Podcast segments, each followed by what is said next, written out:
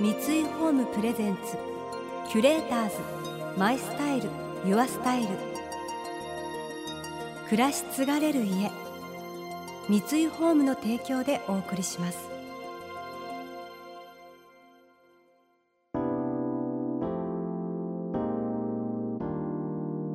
溢れる情報の中で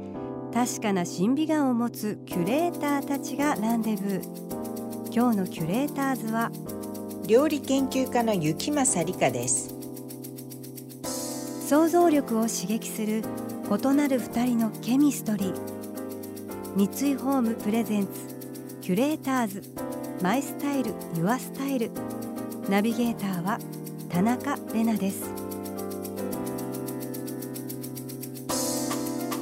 今回のキュレーターズは先週に引き続き駒沢公園ハウジングギャラリーにある三井ホームのモデルルームプレミアムレジデンス駒沢で行った料理研究家の雪政理香さんと私田中れなによる公開収録の様子をお届けします。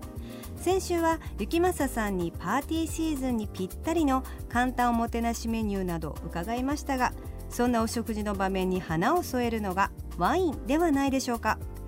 雪政さんはワインパーティーをしようという本を出されたり毎月ワインをセレクトされそれに合わせて楽しむ料理レシピ付きで配送するサービスを行うなどワインにも精通されていらっしゃいます。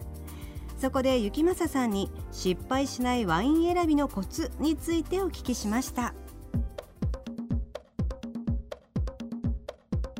えー、それでリカさんの本読んでると私もうワインが飲みたくてしょうがなくなっちゃうんですよ。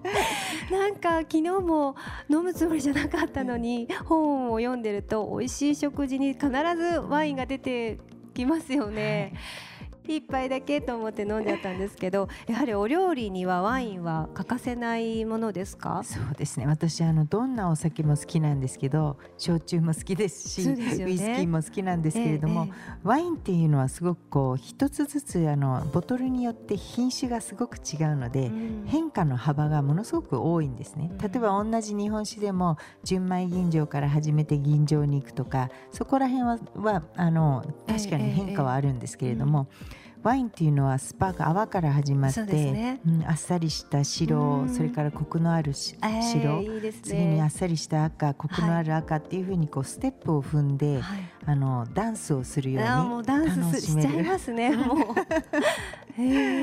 だからすごく好きですねそこが。確かに。なんかお料理に合わせて少しずつこう味がね重たくなったりこうフルーティーなものになったりでもやっぱり最後はちょっと濃いまったりした赤で。うんこう締めたいっていう、はいはい、ありますよね。えー、こうワインを選ぶコツというか、うん、そういうものってございますか、えっと、ワインはね一番大切なことは品種をある程度の最低限の品種を知っておく、うん、これはあのある意味インテリアとも同じなんですけれども自分の好みの品種っていうのが分かる、はい、分からないっていうだけでもうあの入り口がぐーっと狭まるんですね。あ例えば白だったら、はい、ソービニョンブランっていうのはすごくさっぱりしていて、はい、リースリングっていうのは甘みがあって、うん、シャルドネっていうのはコクがある、ええ、で夏だったらソルビニョンブランがいいな冬だったらあシャルドネのコクがある方がいいなタルタルコがある方がいいなっていうふうにこう迷迷っていてもそこで入り口がぎゅっとこうあの出口 A 出口 B 出口 C ってできるのですごく楽になるんですね。なんか私はすごい感覚でちょっと辛口とか、うん、さっぱりとかフルーティー甘いのってなるんですけどすごそういうふうにこうちゃんと国だったりとか、ブドウの品種でやっぱり考えた方が、うん、それ広がりますよね広がるしね楽しい。なんかあのお友達をマッチングさせるような感じなんですね。うん。うん、えー、どういうことですか？お料お料理と、うん、ああなたとあなた合うわよね。楽しい。っていう感じのお友達マッチングとかあるいは例えばワインだったら今日はピニョノワールのすごく色が薄くてほんのほんのり酸味があってでもいちごの香りをするようなものを飲もうかなって思ったらそこからもう逆算してそのお友達になる人はこってりした肉料理ではなくてあっさりした120度ローストのビーフかなとかその逆算をしていくのがすっごいねモザイク合わせるみたいで楽しいですね。でもそう思うとまた世界がこう広がって楽しいですね毎日がね私の場合は12時ぐらいから今日の夜は何を飲もうかと考えまして、はいはい、12時ぐらいにじゃあこのあのワインを一回飲んでみてこれに合わせる料理をどうしようっていうふうに考えるんですね。あ、ワインから料理を考えることもあるんですか？よくあります。えー、なるほど、うん、そうするとねもうもう午後からずっと楽しいわけです もうなんか夜8時とかになったらちょっとね踊ってしまいますね もう。そうワインと踊っちゃいますね。キュレーターズ。マイスタイル。ユアスタイル。田中れながナビゲートしていますキュレーターズ。今回は料理研究家の雪政理香さんと私田中れなによる公開収録の様子をお届けしています。えー、私たちやっぱり福岡出身という共通点ならではですかね。もう一つやっぱりお酒が好きっていうすっかりワインの話題でトークにスパークがかかり始めたんですけれどもやっぱりまあ、ワイン飲むのもやっぱり知識がある方とご一緒だとすごくそのただ飲んでるだけじゃなくていろんな世界が広がって楽しいですよね。そのブドウの畑をイメージしたりとかそういう会話も楽しみながらあの一緒にいただけるのですごいそういった意味でもなんか本当にまた今日のワイン美味しく飲めちゃいそうだなみたいなそんな気持ちになっちゃいましたね。はい。まだまだワインの話が続きます。雪政さんに教えていただく失敗しないワイン選びのコツ聞いていきましょう。なんかこう例えば気楽にこうそうですね。1000円以下で選ぶとかそういう値段で決める時もあったりするんですか？あります。あのまずはですね1000円以下というか1000円だとまたチョイスがいろいろあるんですけど例えば800円以下でもし選びたいっていうんだったらそこでねチリアルゼンチンっていうあのこうやっぱり南アメリカ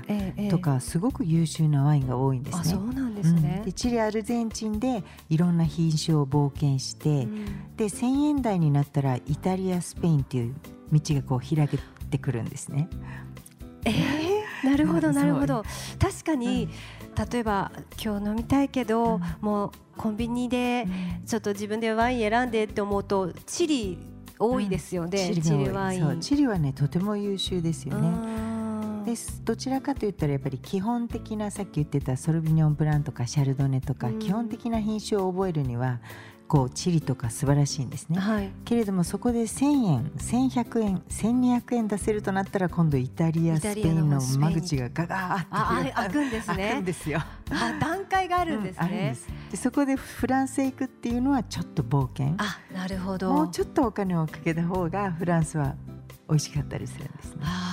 じゃあなんかこうちょっと気楽に飲む時とかはやっぱりイタリア。イタリアとかもあのどちらかといったらしかもイタリアのもし赤を飲むんだったら、えっと、南？南ア。ブルッツォとか、はい、シチリアに行くと反対に高くなるので、うん、アブルッツォプーリアというここら辺が一番こう安くて1,000円台で美味しい赤ワイン。じゃあ例えばちょっと贅沢にお友達の家に持って行って、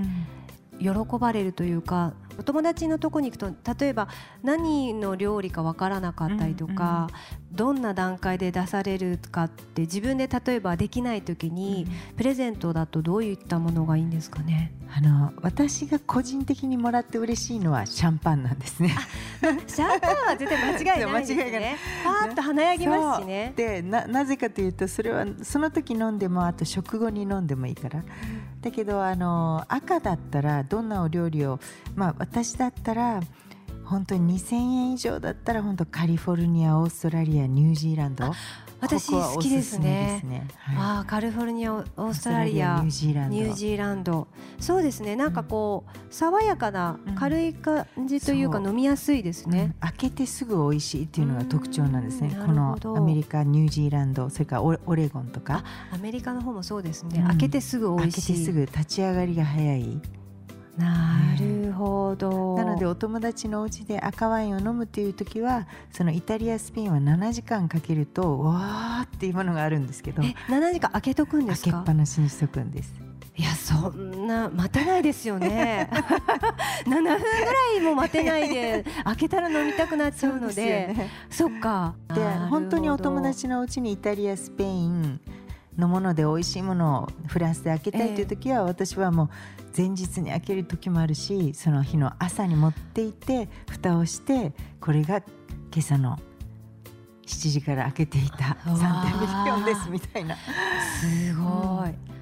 でもそれってやっぱり知識がないと、うん、私何の知識もないのに開けといてよって何やってんだって おい飲んだんじゃないかいみたいな感じになりそうですよね。やっぱりそれは信頼ですよね、うん、きっと。いやもうそれは同じボトルでも何時間目から美味しいかなっていうのを私はこう観察するのが好きなんですね。すごい、うん、なんかうちの旦那さんがアプリでそのワインのラベルにこう携帯をこう持っていくとどこのワインかすぐ検索してくれて、値段とかも書いてあるやつを持っているんですけど、何かそういう覚えられるような覚えられるリカさんってどうされてるんですか？本当に好きだったらもうあの人間ってすぐに忘れるので、えー、間髪を置かずにすぐに頼む。はあ、もうその場で出会ったらもう頼んだ方がいいですね、うん、本当美味しいものっていうのはそうですね。キュレーターズ。マイスタイル。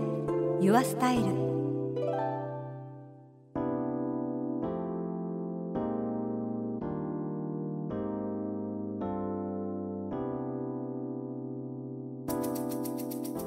中麗奈がナビゲートしてきました。三井ホーム presents。キュレーターズ My Style。Your Style。今回のキュレーターズは駒沢公園ハウジングギャラリーにある三井ホームのモデルルーム。プレミアムレジデンス駒沢で行った料理研究家の雪政理香さんと私田中玲奈による公開収録の様子をお届けしました、えー、聞いてるともうますますワインを飲みたくなっちゃうんですけどもやっぱり7時間前に開けとくってもう衝撃的でしたね私。ちょっともう知識がないと考えがないですよね。でもやっぱりどんどんどんどん味が変わっていくとかそのちょうどいい時間帯っていうのがワインにはあってすごい壮大ななんかエンターテインメントですよね。ドラマですね。ただ買って開けて飲むじゃなくてうんそれからお料理を考えて。まあ豊かですよね。ワイン1本でそんな風に時間をかけて。豊かですよ 本当に。いやちょっとまだまだやっぱり深いですね。この世界は。この番組では感想やメッセージもお待ちしています。送ってくださった方には月替わりでプレゼントをご用意しています。今月は東京都写真美術館で展覧会が開催中の世界的写真家マイケル・ケンナ氏の作品があしらわれた三井ホームプレミアムオリジナルのポストカードと紅茶です。先日公開収録を行ったプレミアムレジデンス駒沢をケンナ氏が特別に撮影。卓越した新美顔によって切り取られた重空間がプリントされた完全オリジナルグッズをお届けします。またインテリアライフスタイルなどあなたの暮らしをより上質にする情報は web マガジンストーリーズのエアリーライフに掲載しています。今月のリコメンドトピックは我が家のホリデーシーズンは大人かわいいスタイリングでです。詳しくは番組のホームページをご覧ください。来週も引き続き料理研究家雪政理香さんと私田中玲奈との公開収録の様子をお届けします。来週は雪政さんがデンマークで学んだインテリアのお話です。それでは素敵な週末をお過ごしください。田中玲奈でした。三井ホームプレゼンツキュレーターズマイスタイルユアスタイル。暮らし継がれる家